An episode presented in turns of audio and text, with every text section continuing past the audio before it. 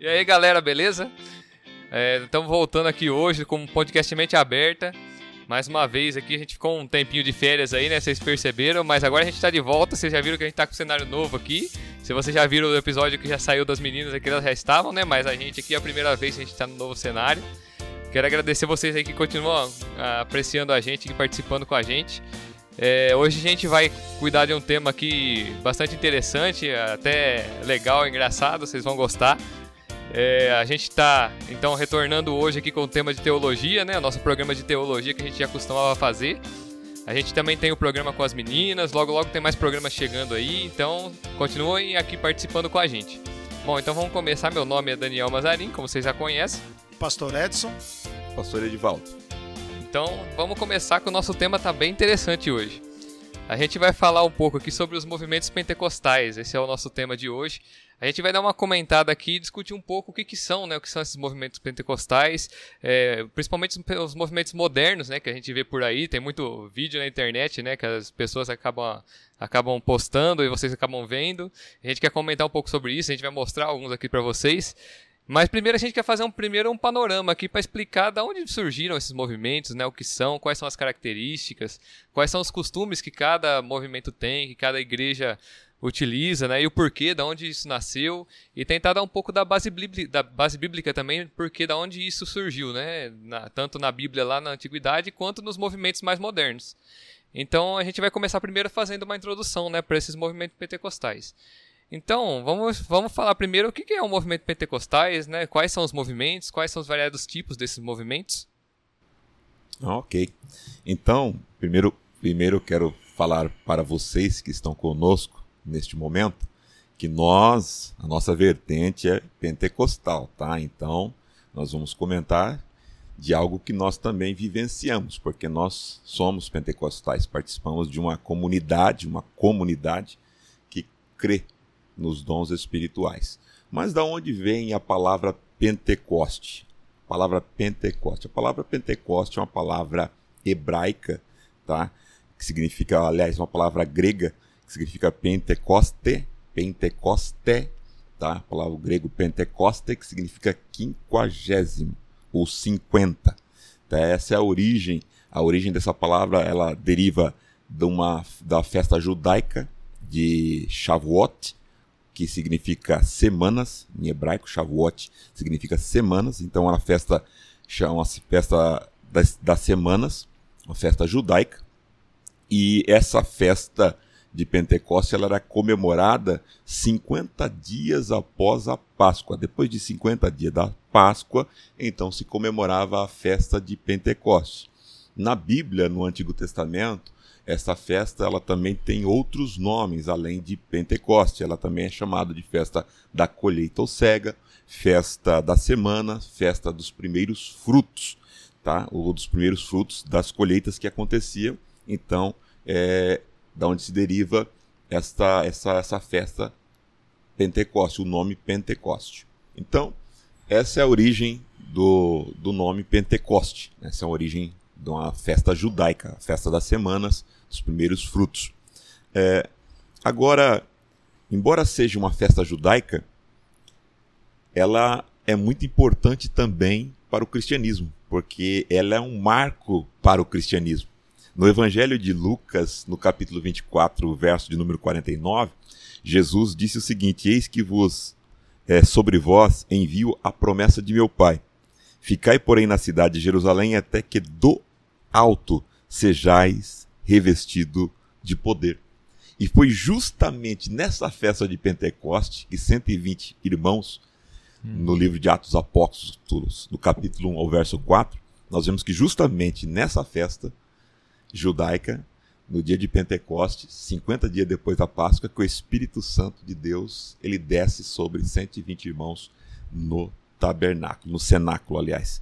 Então, está aí, foi um marco importante para o cristianismo, porque ali, logo depois de a igreja ser inaugurada por Cristo, ele dar as últimas orientações e subir aos céus.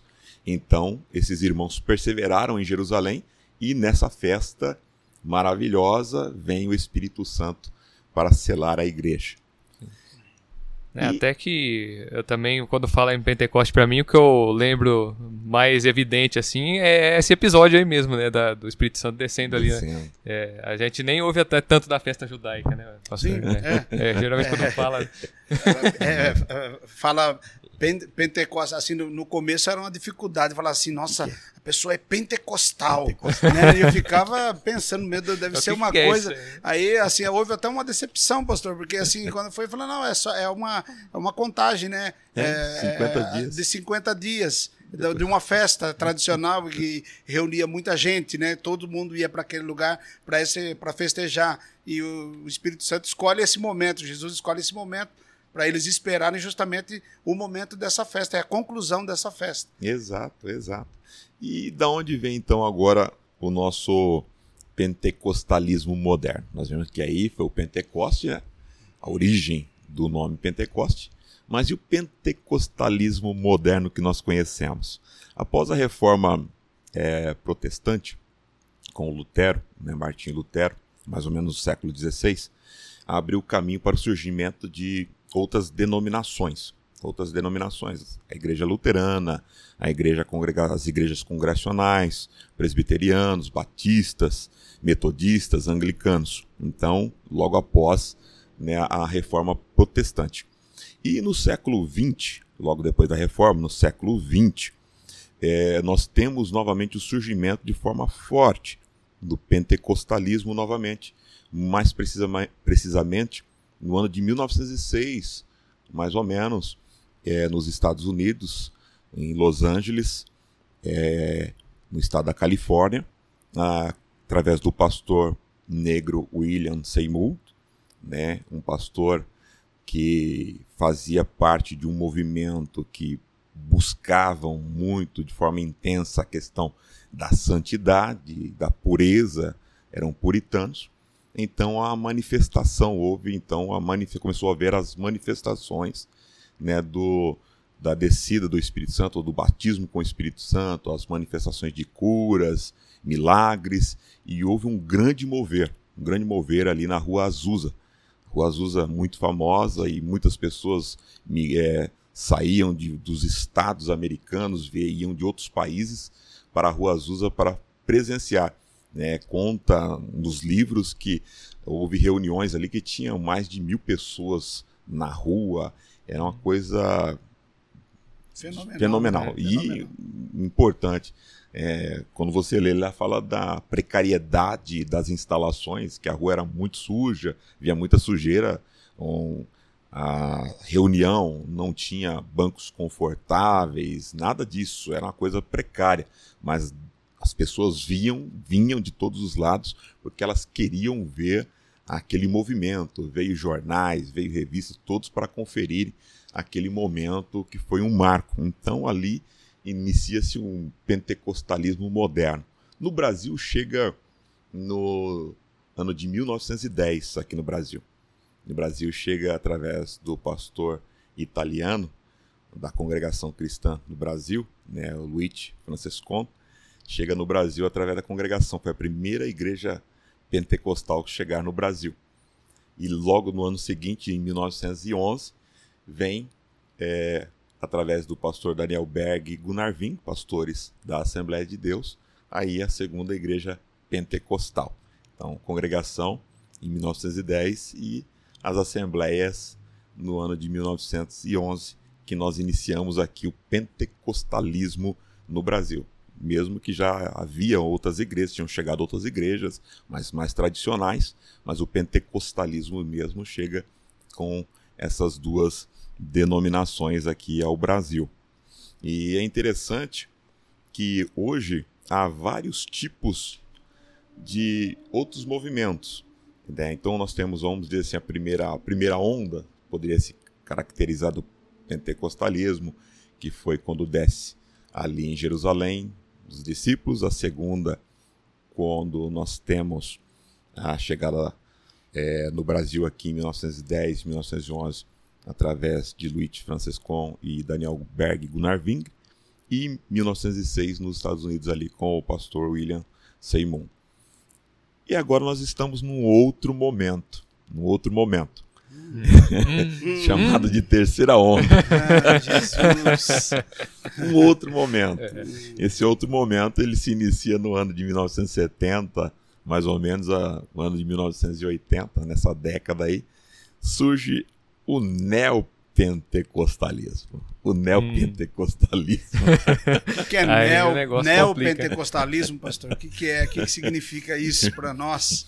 Então, neo, né, a palavra neo significa novo, então seria o novo Pentecoste, né? Se pode haver um novo, mas um novo Pentecoste, seria como que uma reforma dentro da reforma.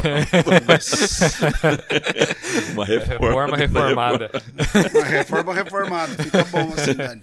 E esse movimento, ele cresce. E as igrejas mais proeminentes do neopentecostalismo é a Igreja Universal, a Igreja da Graça, a Igreja Mundial do Poder de Deus, a Igreja Renascer, a Igreja Apostólica Fonte da Vida, a Comunidade Cristã Paz e Vida, são as igrejas mais proeminentes do neopentecostalismo. Essas são as mais proeminentes, né, do neopentecostalismo. E a partir dessas igrejas começou a se usar muito mais os títulos que deixam bem evidentes que a pessoa já sabe mais ou menos se ela realmente é aquela igreja, aquela denominação, na realidade aquela denominação é neopentecostal, devido aos títulos dados aos líderes espirituais, apóstolo, profetas, missionários, né? Apóstolo, profeta, missionário, esses títulos geralmente são os que os líderes neopentecostais eles utilizam. E embora esses títulos, eles estão na Bíblia, eles não são antibíblicos, esses títulos, não são antibíblicos. Mas existe hoje um debate grande, muito grande em torno disso, do uso desses títulos. E eu vejo que esse debate se deve ao abuso que muitos, infelizmente, ditos bispos, apóstolos, profetas, né, têm feito. Esses abusos têm banalizado o evangelho e não tem honrado o título. Eu particularmente, eu creio no funcionamento dos ministérios. Eu creio, deixados por Cristo, como diz aqui na Carta aos Efésios. Na Carta aos Efésios, no capítulo 4, verso 11 ao 13, Paulo fala bem claro mesmo, ali nessa carta, é o seguinte, olha só. Ele mesmo deu uns para apóstolos, olha aqui, outros para profetas, e outros para evangelistas, e outros para pastores e doutores. Ele mesmo quem? Jesus, ele está falando de Jesus aqui. Jesus mesmo deu algumas pessoas que foram chamadas, separadas por ele, para receber esses títulos aqui, essas funções. E aí ele continua dizendo, querendo, através desses títulos, dessas funções, aliás, esses ministérios, o aperfeiçoamento dos santos para a obra do ministério. E aí eu pergunto, a igreja santos aqui que ele está falando, né? Está falando de todos aqueles que são justificados pela obra de Cristo no Calvário, que foram purificados pelo seu sangue, como diz na carta de 1 João, do apóstolo João. Então, todos esses que aceitaram a Cristo, que receberam a Cristo, que creem na ressurreição de Cristo, são justificados pelo poder da obra de Cristo no Calvário. Então a Bíblia Sagrada chama essas pessoas de santos, pois estão no processo do aperfeiçoamento. Então esses ministérios, eles vieram para poderem aperfeiçoar os santos. Aperfeiçoar, olha só, ou querendo o aperfeiçoamento dos santos. E eu pergunto, hoje nas igrejas, estão todos perfeitos? Todos são perfeitos? Ninguém erra mais? Ninguém erra mais? Tá difícil, né? Tá difícil, a gente tá tentando, né? Todos estão ali numa luta, porque ninguém é santo, né? Estamos num processo de santificação, né? Então, todo mundo tá passando no processo. Ninguém tá pronto, né? Todo mundo ainda precisa. Se alguém se levantar e falar assim que já está pronto e acabado, então... Para ele, acho que termina, né? Não é? Pode ir embora. Vai-te embora daqui, porque nós estamos aqui, vai causar uma inveja entre os irmãos, né? Porque aquele ali já está pronto, mas não. Então... Todos, né? A gente tem que ressaltar, não tem esse que não tenha falha ainda, né? Não tem esse que, olha, esse aqui não peca mais, esse aqui não precisa mais da obra de Cristo na vida dele. Então, ainda Precisa, né? Precisa que o Espírito Santo ainda vem lapidando, vem trabalhando as nossas vidas, não é? Justamente, então, esses ministérios aqui falados por inspiração divina, através do apóstolo Paulo, eles vieram justamente para isso, para lapidar, para aperfeiçoar. Justamente isso que o pastor falou, para lapidar, para aperfeiçoar essas pessoas. Ou nós, né? Essas pessoas, nós que fazemos parte da igreja, querendo o aperfeiçoamento dos santos, para a obra do ministério, para a edificação do corpo de Cristo. Olha só que esses ministérios vêm para edificar o corpo. Mas, infelizmente, não é o que está acontecendo. Esses ministérios estão sendo utilizados para destruir o corpo. Mas não é porque estão sendo utilizados para destruir o corpo que quer dizer que eles pararam de funcionar. Eles não pararam de funcionar. Aí nós temos uma outra vertente, ou vamos dizer vertente, não, uma linha teológica, uma linha de pensamento teológico, que são os cessacionistas, que falam da cessação dos dons espirituais, que eles acreditam que os dons espirituais só existiram ali por volta do primeiro século, no período dos apóstolos, ali dos pais, ali, para haver a confirmação da pregação do evangelho. Então havia os milagres para confirmar a obra de Cristo, do ministério. Depois, quando há essa confirmação, essa ratificação, então, quando eles morrem, também se cessa completamente a operação de milagres, o falar em línguas estranhas, as curas, acaba-se com os apóstolos. Mas, será que isso é verdade? O cessacionista, nós temos vários cessacionistas no mundo hoje, temos no Brasil algumas igrejas cessacionistas, né, temos teólogos renomados que são cessacionistas. Dentre eles nós podemos citar aqui o pastor Augusto Nicodemos, é um cessacionista, é um homem muito culto, mas ele é um cessacionista. Contudo, quando nós olhamos na carta de 1 Coríntios, no capítulo 12, o apóstolo Paulo ali, ele está falando para quem? No capítulo 12 da carta de 1 Coríntios. Ele está falando sobre os dons espirituais. E os cessacionistas dizem que os dons funcionavam principalmente sobre os apóstolos, para a confirmação do evangelho. Só que na carta de 1 Coríntios capítulo 12, Paulo, ele está falando, não é para os apóstolos, ele está falando diretamente para a igreja. Sim. E pensa numa igreja bagunçada, uma igreja desorganizada. Os irmãos atribulados. Terrível, terrível, uma igreja terrível, bagunçada. E ele fala ali sobre o funcionamento dos dons espirituais. E é interessante que ele não chega... Estava uma bagunça toda. Ele, gente, é o seguinte. Para tudo. Está tudo desorganizado. É. Cessa-se aqui agora os dons espirituais. Ele não faz isso. Ao contrário.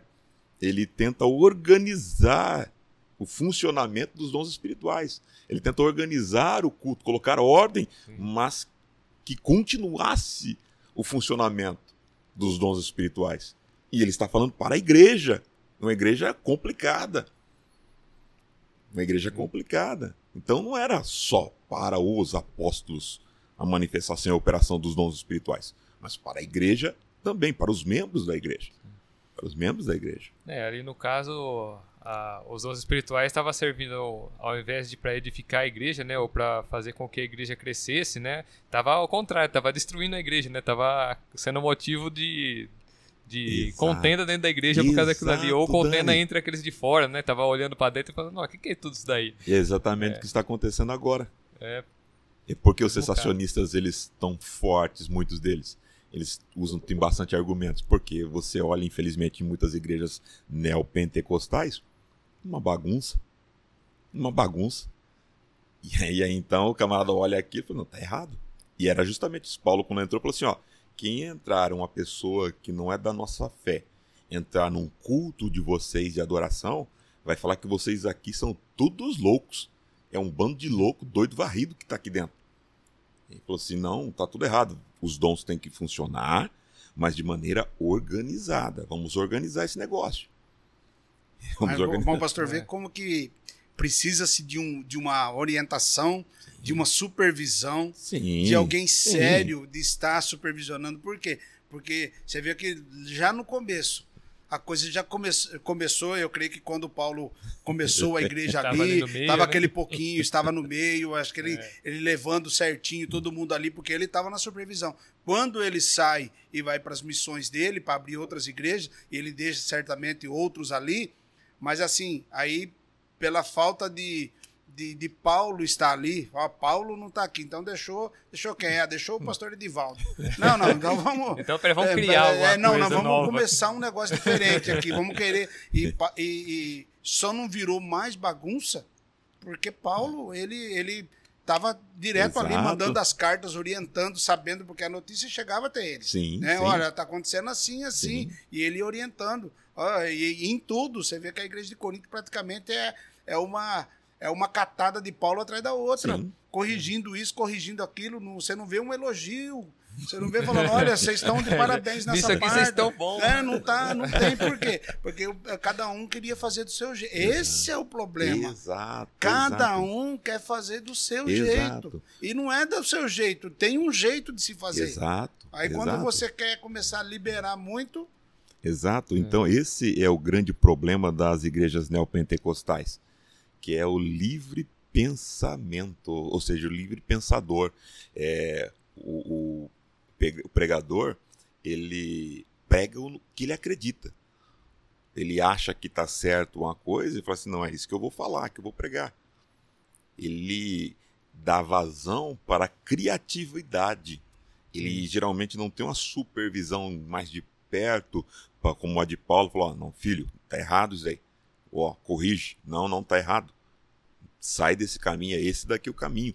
Não, o cara é livre pensador, ele acorda de manhã cedo e fala assim, bom, tem o que eu vou fazer hoje? Já sei, eu vou pegar um travesseiro de penas hoje, vou levar no culto e vou rasgar e vou soltar no meio da igreja e falar pro povo o seguinte, colocar um ventilador para espalhar bastante, peguem as penas, porque é o Espírito Santo, é a pomba, as penas da pomba. A hora que você pegar essa pena, segura firme que você vai receber a unção do Espírito Santo, você vai voar nas asas do Espírito Santo. Pastor, não dá ideia, pastor, não dá ideia. Pronto, amanhã já tem alguém fazendo. Amanhã já saiu um aí falando, eu vi o pastor da Cristo Vivo falando, pastor Edivaldo. Olha, não é que a ideia é boa mesmo? Ideia boa, tem até uma base bíblica boa aqui que vai encaixar, porque para tudo, a pessoa lê um texto, e ele, ele não tem uma formação, não tem uma supervisão, ele dá uma interpretação toda dele.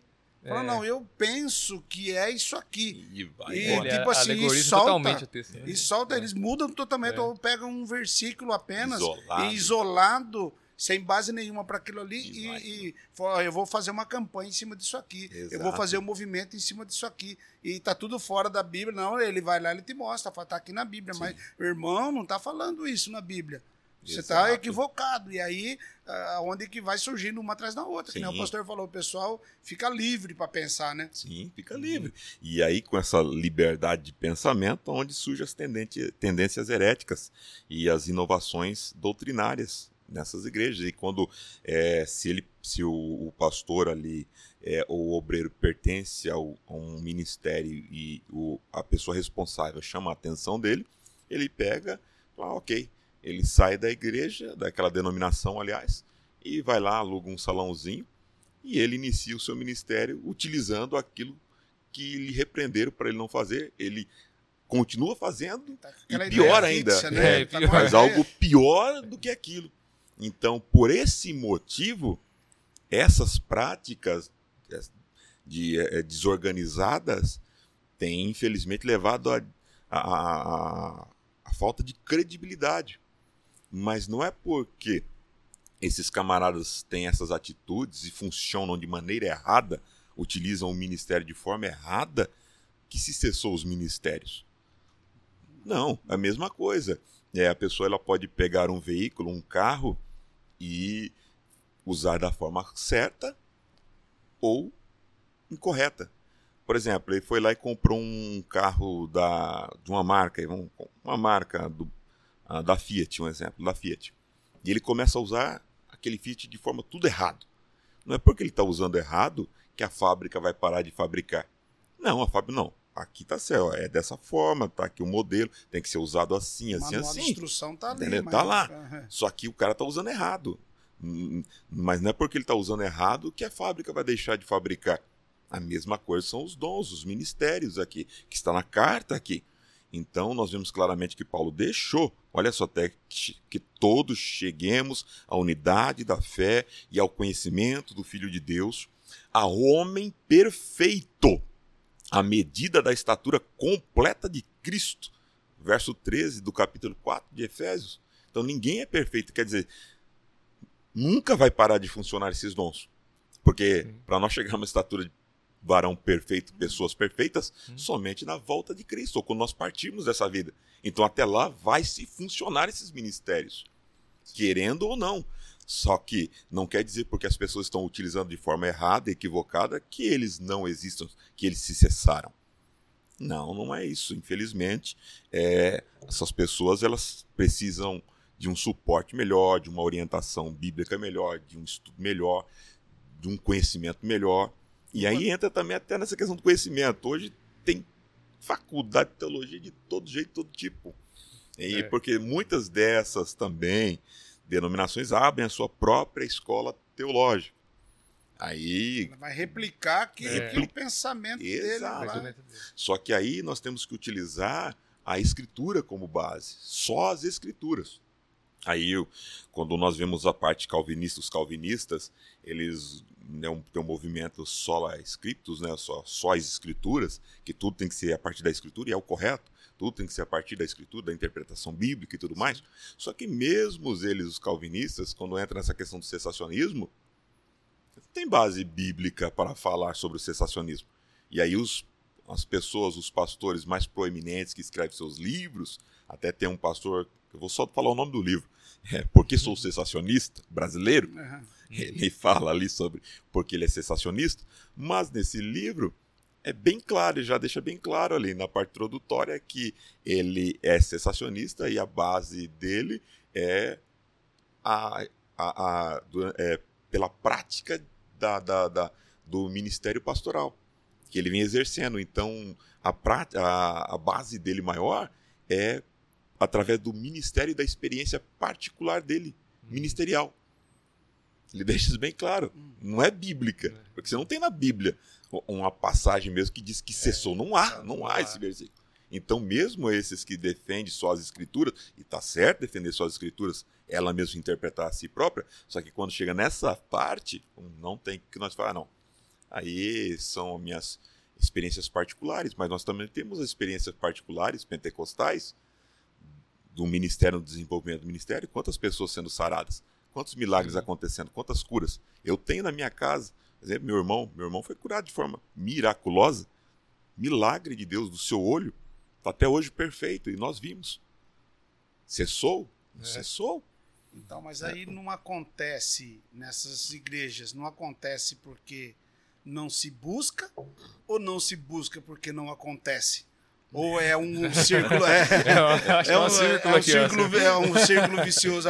Isso aqui é assim, depois torna aqui. Porque eu conheço pessoas, minha mãe mesmo é de uma igreja que eles não creem, né, no batismo no Espírito Santo.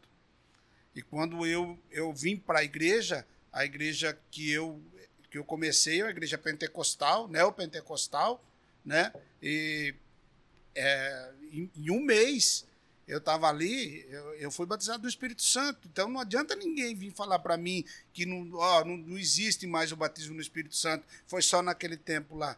Porque eu tenho uma convicção de que é, mas assim, ela falou assim, por que na minha igreja as pessoas não são batizadas no Espírito Santo? Eu falei, mãe, porque não busca. Não há busca. Vocês não dão liberdade. Às vezes a pessoa começou a sentir ali o outro capaz de vir e repreender. Não, está endemoniado, está alguma coisa, mas não é. Eu falei, eu tenho certeza que existe, você entendeu? Não tem nada no mundo que vá me tirar desse caminho. Eu tenho certeza que eu fui batizado no Espírito Santo. Ah, mas não tem mais a oração em língua. Eu falei, então, eu não sei, então vai ser mais milagre ainda, porque o que eu passei, o pastor passou, os que são batizados no Espírito Santo passou, é uma experiência única, você entendeu? Exato. Agora, a pessoa nega aquilo ali, ele nega porque não aconteceu com ele. É que não me lembro, eu tive um pastor... E esse pastor, ele falava assim, que quando ele estava fazendo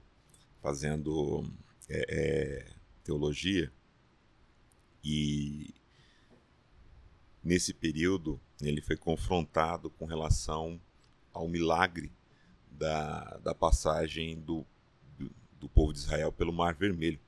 E aquilo, eu mesmo na faculdade, quando fiz faculdade, eu me lembro claramente um professor nosso zombando e falando sobre essa questão dessa passagem, né? O mar de gelatina e tudo mais. E é interessante que essa pessoa chegou até ele e disse assim, não, você acredita que o povo realmente passou pelo Mar Vermelho? Você é louco? Não houve essa passagem pelo mar da forma que vocês acreditam, não. Não foi dessa maneira. Isso foi um fenômeno natural que acontece ali. As águas estavam até o tornozelo e por isso eles passaram pelo meio do mar. Aí ele pegou e falou assim, o milagre foi maior. Mas por que o milagre foi maior? O milagre foi maior, então. Porque todo o exército de Faraó morreu afogado, cavalos e tudo mais, com água até o tornozelo só. Esse que é um deus. Que... Tá igual o Kiko, morrendo afogado na piscina. Assim. Só se levantar, meu filho. Só se levantar. Na verdade, assim, é uma falta de fé, né, pastor? Assim, se a pessoa não tiver a fé ali, nós não vimos ali, nós não estávamos presentes. Sim. Mas, assim, enquanto houver essa falta de fé, sabe, como Tomé, né, que se eu não ver... Se eu não tocar, onde que a fé do cara, onde que estava a fé de Tomé? Se eu não tocar, quer dizer, não basta só ver, eu tenho que tocar. Exato. Porque tem gente que mesmo que vê, se ele falar assim, se não for comigo, for comigo, não aconteceu, mas aconteceu com o Edivaldo, mas pode ter sido, não, se não acontecer comigo. Então ele entra num processo de duvidar. Exato. Entendeu? E Deus não tem que provar nada para ninguém. Olha, eu tenho que provar isso pro Edivaldo, porque senão... Ele, não, meu filho, você vai ter que crer. Para isso que tem aí a palavra, tem aí os pastores, tem aí os profetas. É para você crer. Agora, se você entrar nessa de, eu não vou acreditar, então você não vai ver mesmo. Você não vai acreditar somente porque as pessoas estão fazendo e utilizando os dons que Jesus deixou para o aperfeiçoamento, crescimento da igreja. Porque algumas pessoas estão usando de forma errada, você não vai acreditar? Não pode. Jesus foi bem claro que naquele dia, quando ele vier, também foi julgar muitos que usaram o seu nome para expulsar demônios, falar em outras línguas, operar milagres. Essas pessoas serão condenadas, porque utilizaram da maneira errada. É bem claro. Ele não está condenando os ministérios. Ele está falando que aconteceu o milagre, ocorreu as curas, os milagres sobrenaturais. Mas as pessoas a qual operou estavam operando de forma errada, de maneira equivocada. E as pessoas é que serão punidas. Sim. Então, isso não impediu o milagre de acontecer. Né? Exato. Porque ele vela para que a palavra dele se cumpra. Porque foi a última orientação que ele deixou para os discípulos. Ele fala sobre pegar em serpentes para... levar o evangelho a toda criatura, aquele que crê e for batizado será salvo, se tomares alguma coisa mortífera não lhe fará dano algum, e por aí vai. Entendeu? Nós vemos claramente, então, aquilo que ele deixou para a igreja vai perdurar até a sua volta, não vai cair um tio sequer da sua palavra. Mas aí as pessoas não fazem uma interpretação errada, como acho que vocês já devem ter visto, por exemplo, o pastor falou de pegar em serpentes, né? Aí o pastor, ele faz um culto lá nos Estados Unidos, ele faz um culto em que, para provar sua fé, você tem que pegar na serpente. E aí o pastor levou uma picada de serpente no pescoço. E começou ainda, ele ficou resistente, porque falou, tenho fé, né? Agora é a hora de eu mostrar. Não vai acontecer nada, mas porque ele começou a cambalear, e o camarada morreu. Entendeu? E como que fica aí aquelas pessoas, porque o preocupante não é com aquele que já tem uma base e ele vem para uma igreja dessa aqui para tentar alguma coisa nova. O duro é a pessoa que se converte numa igreja dessa daí, porque tipo assim, você mata a fé daquela pessoa ali para sempre. Sim. Porque ela estava sendo ensinada errado e depois assim, né? Ele acreditou assim, então isso aí é tudo mentira. É. Aí, tipo assim, essas igrejas evangélicas, aí põe todo mundo no mesmo jacaré. Exato, mas entendeu? O problema é que o próprio Jesus falou, é necessário que venha o escândalo, mas ai daquele por quem vem o escândalo. Seria melhor colocar uma pedra amarrada no pescoço e se lançar ao fundo do mar. Então vai acontecer o escândalo. É inevitável, vai acontecer, vai ocorrer. Mas ai desses por quem vem o escândalo. Ai dessas pessoas. É porque elas se tornam um empecilho para as outras pessoas, para a fé de outras pessoas. Como o pastor mesmo falou, a pessoa acaba se tornando um empecilho, uma pedra de tropeço para a fé de outra pessoa. E isso pode levar a pessoa a não alcançar a salvação. Ai daquele a qual foi utilizado para ser a pedra de tropeço na vida dessa pessoa. Então, esses movimentos, infelizmente, têm utilizado de forma equivocada, né, os dons ministeriais e espirituais, e ai desses que têm causado escândalo. Mas será que o neopentecostal... Os neopentecostais, ai Jesus, será que eles estão excedendo em muito a primeira onda? Será que essa terceira onda está excedendo em muito a igreja de Coríntios, aquelas igrejas que será que passamos muito disso aí, pastor? Será que está hoje em dia? Como que será que está? A questão é a quantidade. A quantidade de pessoas no mundo hoje é muito maior, superior àquele período. A quantidade de habitantes na Terra hoje. Sim. E a quantidade hoje, né, também de cristãos é muito grande. No Brasil, acredito, estamos chegando aí quase, acredito, a 50% de cristãos, vamos dizer, de evangélicos. Né? Evangélicos. Então, a quantidade de denominações neopentecostais é muito grande no Brasil. E quanto mais erro, a proporção, né? de ocorrer erro é maior. Então, se nós formos analisar pela proporção daquele período para a proporção de pessoas agora, então, de acordo com a proporção, nós vamos ter também a quantidade de erros. Essa é a realidade. Sim, cada vez tem mais, né? Sim. Bom, a gente trouxe alguns exemplos aqui também. Ai, meu Deus. Já que a gente está falando desse assunto, né? Peraí. Então, eu lembro de pelo menos quando eu comecei há muito tempo atrás, que o pessoal da neopentecostal gosta muito de televisão, né? Então, eles sempre foram da televisão. Eu lembro muito bem no começo que tinha aquela ideia do copo d'água em cima da televisão, né? Eu lembro que esse daí foi o primeiro a primeira costume, assim, meio diferente que eu vi, né? Que eu lembro. Eu falava, mas por que eu preciso colocar o copo d'água em cima da televisão para orar, né? Não posso orar eu em casa mesmo aqui, né? Precisa do copo d'água lá, precisa do pastor orar. Então, aí a gente trouxe mais alguns exemplos aqui, só que um pouco mais moderno do que o copo d'água na televisão. Cara, essa liberdade que o pastor Edivaldo falou, o pessoal tá com a liberdade de pensar. Então, eles são especialistas em talvez criar. O tempo que daria para ler a Bíblia, para se basear mais na Bíblia, a pessoa fica inventando. Eu vou inventar uma ideia, um culto da pena.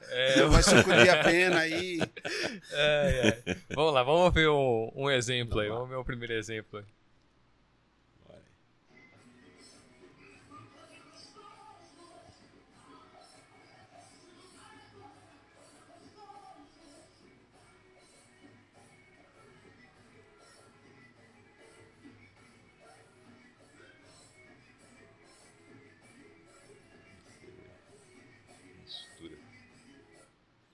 É uma mistura, dá para ver uma mistura ali de vamos dizer, judaísmo,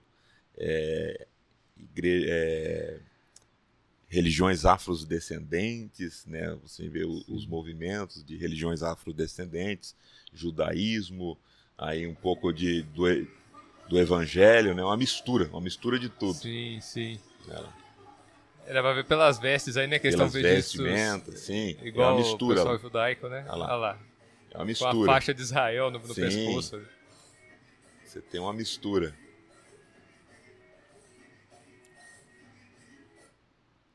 E essa uma necessidade, parece, né, de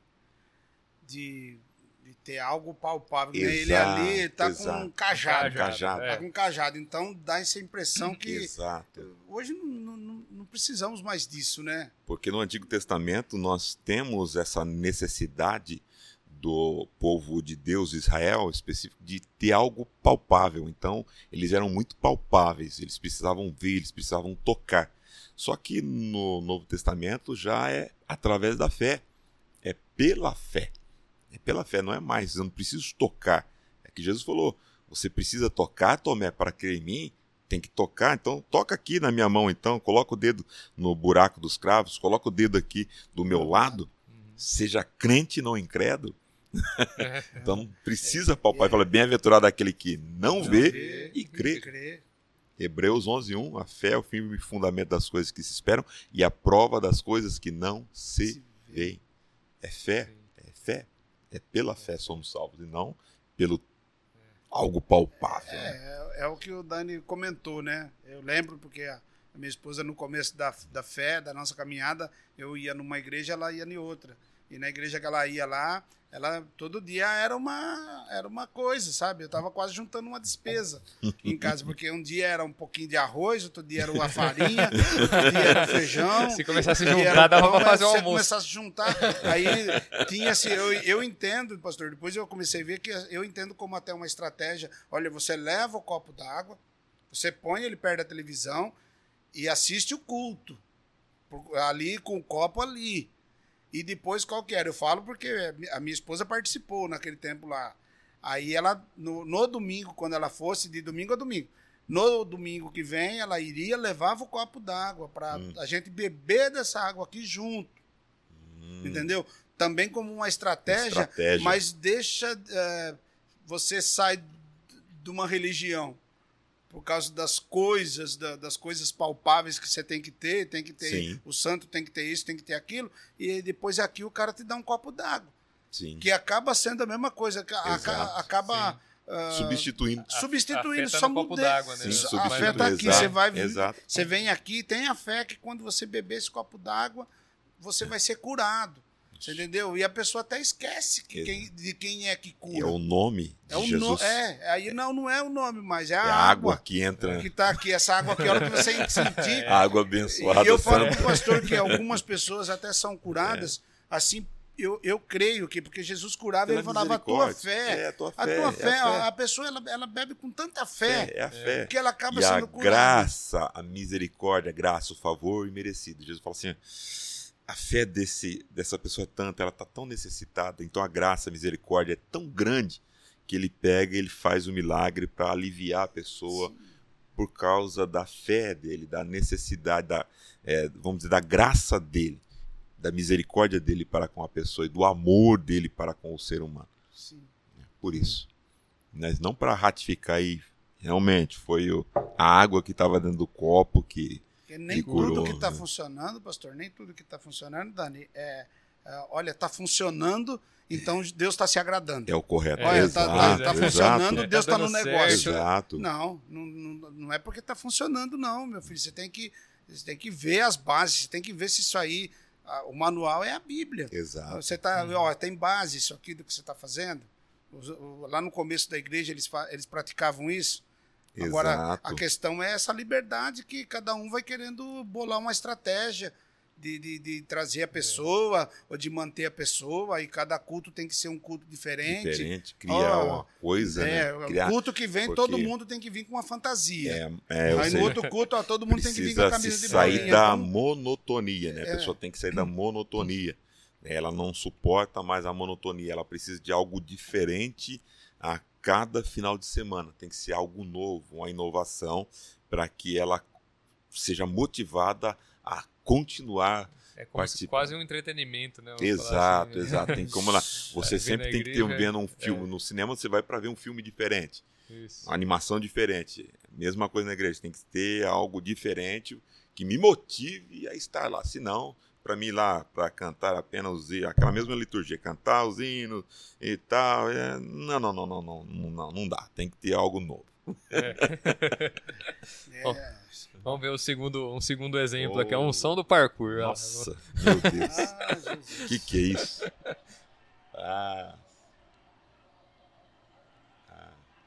Nossa. Oi. Uau. Nossa. Pulou por cima do púlpito. Ih, tem um buraco lá atrás. Sumiu. Deus. Ali ainda é que é o riso, né? A unção do riso, né? Tem que dar bastante risada. Ou seja, quando o Espírito Santo manifesta, a pessoa começa a rir. Ela começa a rir, que é a manifestação do Espírito Santo. Ela. Ele tá cheio do Espírito Santo, então ele começa a rir, pulou por cima do púlpito. Por cima do púlpito. Meu pai amado.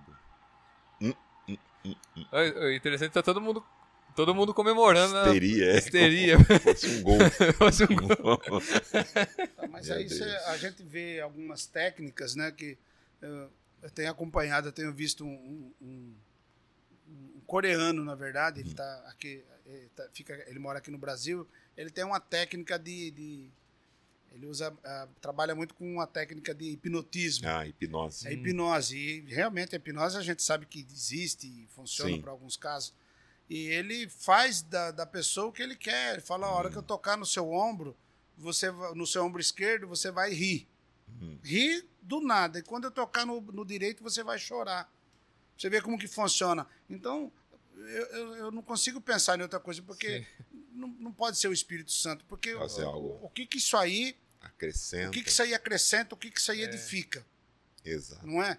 Você toca no cara, aí nisso aí o próprio Espírito Santo, então é o Espírito Santo que está fazendo ele gargalhar e sair correndo ali, aí o Espírito Santo induz ele a ele saltar por cima do púlpito da igreja. O perigo se quebra, cai. E outra... Aquilo ali é um lugar onde é santo. Né? Você consagrou. Está consagrado, aí o cara vai lá e pula por cima, sobe por cima do púlpito. Sim, e você vê que não é um menino. Não. E não é uma pessoa qualquer na igreja. Exato. Ele está sentado na primeira fila. É líder. É um líder. Aí se o líder faz isso aí, o resto da igreja aplaude, porque, meu Deus, olha ele o que está acontecendo. Entendeu? Exato. Então, a culpa é de quem, pastor? A culpa é de quem? Dessas coisas que estão acontecendo. Às vezes se viesse um membro fazendo a mesma coisa lá do fundo, pulasse ali, a pessoa fala, aquele ali tá louco. Aquele ali, mas se for o líder, a pessoa tá olhando pro líder. O líder, ele é o espelho da igreja. Sim. Conforme o líder, tal é a igreja. Exato. Se o pastor deixar que aconteça qualquer tipo de heresias aqui continuamente, pode acontecer uma coisa ou outra, fugido, mas o pastor tem autoridade para chegar lá, corrigir. Como Paulo fazia. Sim. Como Paulo fazia, aqui não. Aqui nessa igreja aqui não vai, aconteceu porque foi uma falha aí, mas não vai ser um costume de acontecer isso aqui não. Exato. Agora ali, se o próprio, dos frente da igreja ali, líderes, o cara sai correndo e pula por cima do púlpito, como que ele pode corrigir alguém depois de alguma coisa? Não é? Exato. O que nós temos mais aí? Vamos pro próximo. O que temos mais? O pastor vivendo uma experiência como comendo ovelha. Comendo capinha. Eu quero entender que base bíblica que ele tirou que precisa viver com as ovelhas. Comendo capinha. Meu Deus. Dá cabeçada na ovelha aí. Meu Deus.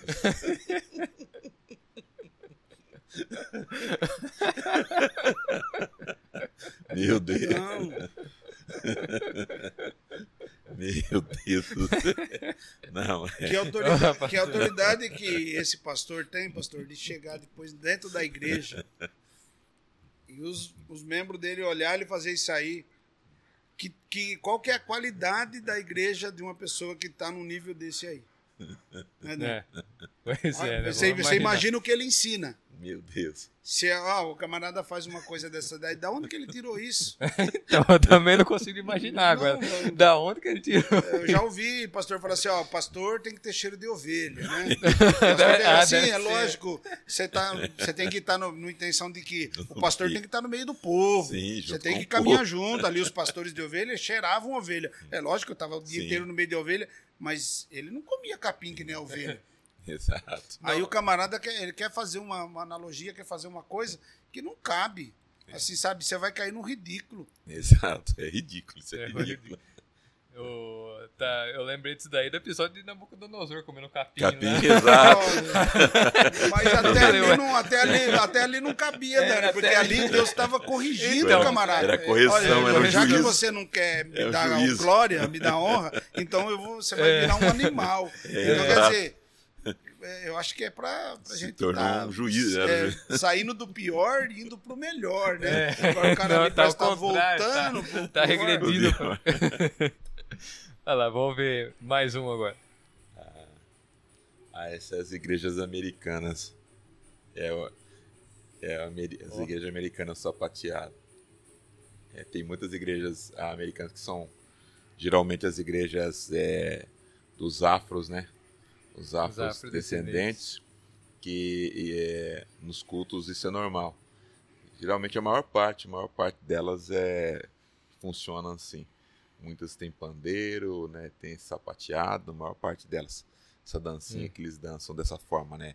É vamos dizer assim, como que fosse um costume, né, que veio já, que o africano, né, o negro, né, o africano já tem essa questão da cultura. Você vai para a África, tem essa questão da dança muito aflorada, né? O africano tem essa questão da dança, do gingado e tudo mais.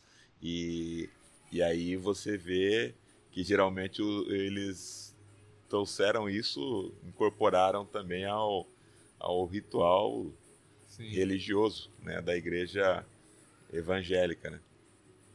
Igreja evangélica. Então, é isso, a gente vê claramente nos Estados Unidos, é isso. Tem muitas igrejas sapateadas. E aqui no Brasil é justamente aquele vídeo que nós vimos ali, entre o primeiro lá que nós vimos lá, do pastor com o cajado lá, né? Aquele estilo que você vê que é uma mistura. Tem muitos elementos ali da Umbanda, do Candomblé. Né? Tem muitas denominações evangélicas que você entra, você acha que você está... Se você for num terreiro e você for nela, você não sabe diferenciar se você está dentro de um terreiro ou se você está dentro de uma igreja. Você fala assim, mas aqui é uma igreja ou é um terreiro? Porque o que você vê no terreiro, você vê ali dentro da igreja. A mesma manifestação, ou seja, o mesmo estilo de culto. E às vezes trazem isso aí de maneira bem disfarçada. Por exemplo, tem uma igreja lá que... uma que a minha esposa frequentou no começo da fé, aí você trazia a camisa da pessoa que estava com o Edivaldo está com a vida toda enrolada, amarrada, aí você trazia uma camisa sua de manga com um nó nas mangas. Uau. Aí chegava ali, era feita uma oração e era desatado aquele nó, desatado aquele nó, e aí a sua vida a partir daquilo ali ia começar a andar. Então, isso aí, quem usa essa questão de nó em camisa são os terreiros. Sim, são as eu quero amarrar a vida do Edivaldo. Sim, então, amarra a camisa, amarra os braços, quer dizer, você vai no mundo espiritual, você está cessando aquela pessoa ali, ela não consegue se desenvolver em nada. Sim. E aí a pessoa traz, eles mesmo faz o nó e ele mesmo desamarra. Sim. Então eu falo assim, onde que está isso na Bíblia? Geralmente eles utilizam a base, passagem de Paulo lá, de Paulo que ele não estava presente, e pegaram os lenços dele, e levaram e colocaram sobre o enfermo, uma pessoa endemoniada. Foi Paulo que mandou? E aí a pessoa era liberta, mas Paulo não mandou. E tem outra questão, vamos ver o contexto, o pessoal não analisa isso. Paulo não estava presente, estava trabalhando longe, era uma necessidade urgente, entendeu? Sim. Urgente. Então a pessoa foi lá e fez isso. E a fé da pessoa que estava ali também, uma necessidade. Né? Só que isso não é regra, você não vê em nenhum momento Paulo mandando que as outras igrejas falaram, vou passar aqui agora, vou deixar um lençol aqui para vocês, peguem os meus lençóis, os meus lenços e coloquem sobre as pessoas. Ele não faz em nenhum momento isso, né? Então foi algo excepcional, né? Único para aquele momento, para aquela situação. Não foi não se tornou uma doutrina, né? Se tornou uma doutrina. Sim. Vamos pro próximo aí? Vamos lá.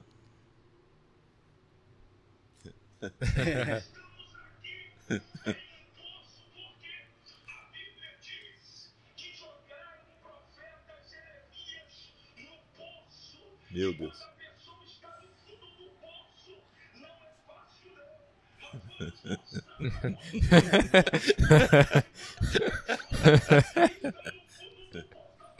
É um ator praticamente. Olha só. Que isso, gente. É. Meu Deus. Meu Deus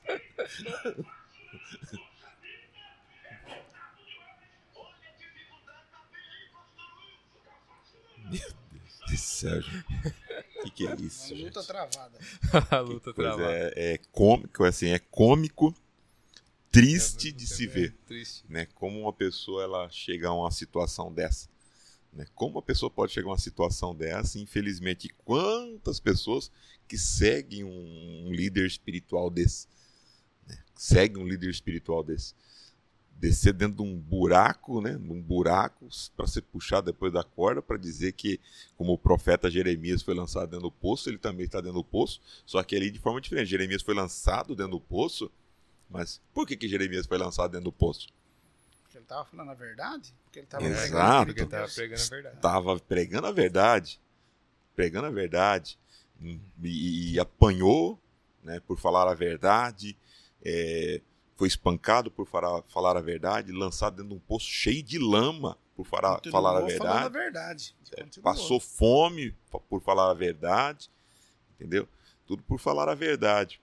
E aí nós vemos claramente que o camarada está utilizando uma analogia para dizer que a pessoa está dentro do poço, que ela vai ser tirada do poço, arrancada do poço, mas Jeremias está dentro do poço por falar a verdade. Agora, por que a pessoa está dentro do poço aí, segundo que ele está falando? Mas já que vamos fazer analogia, ele falou que vai tirar as pessoas de dentro do poço, mas ele não está conseguindo sair de dentro do poço.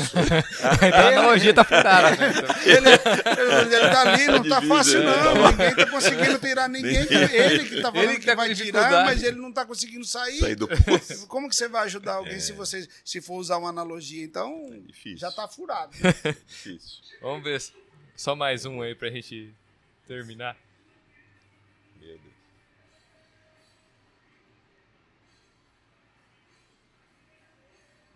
Oi.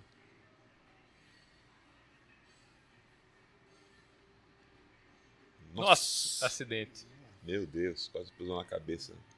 Olha lá.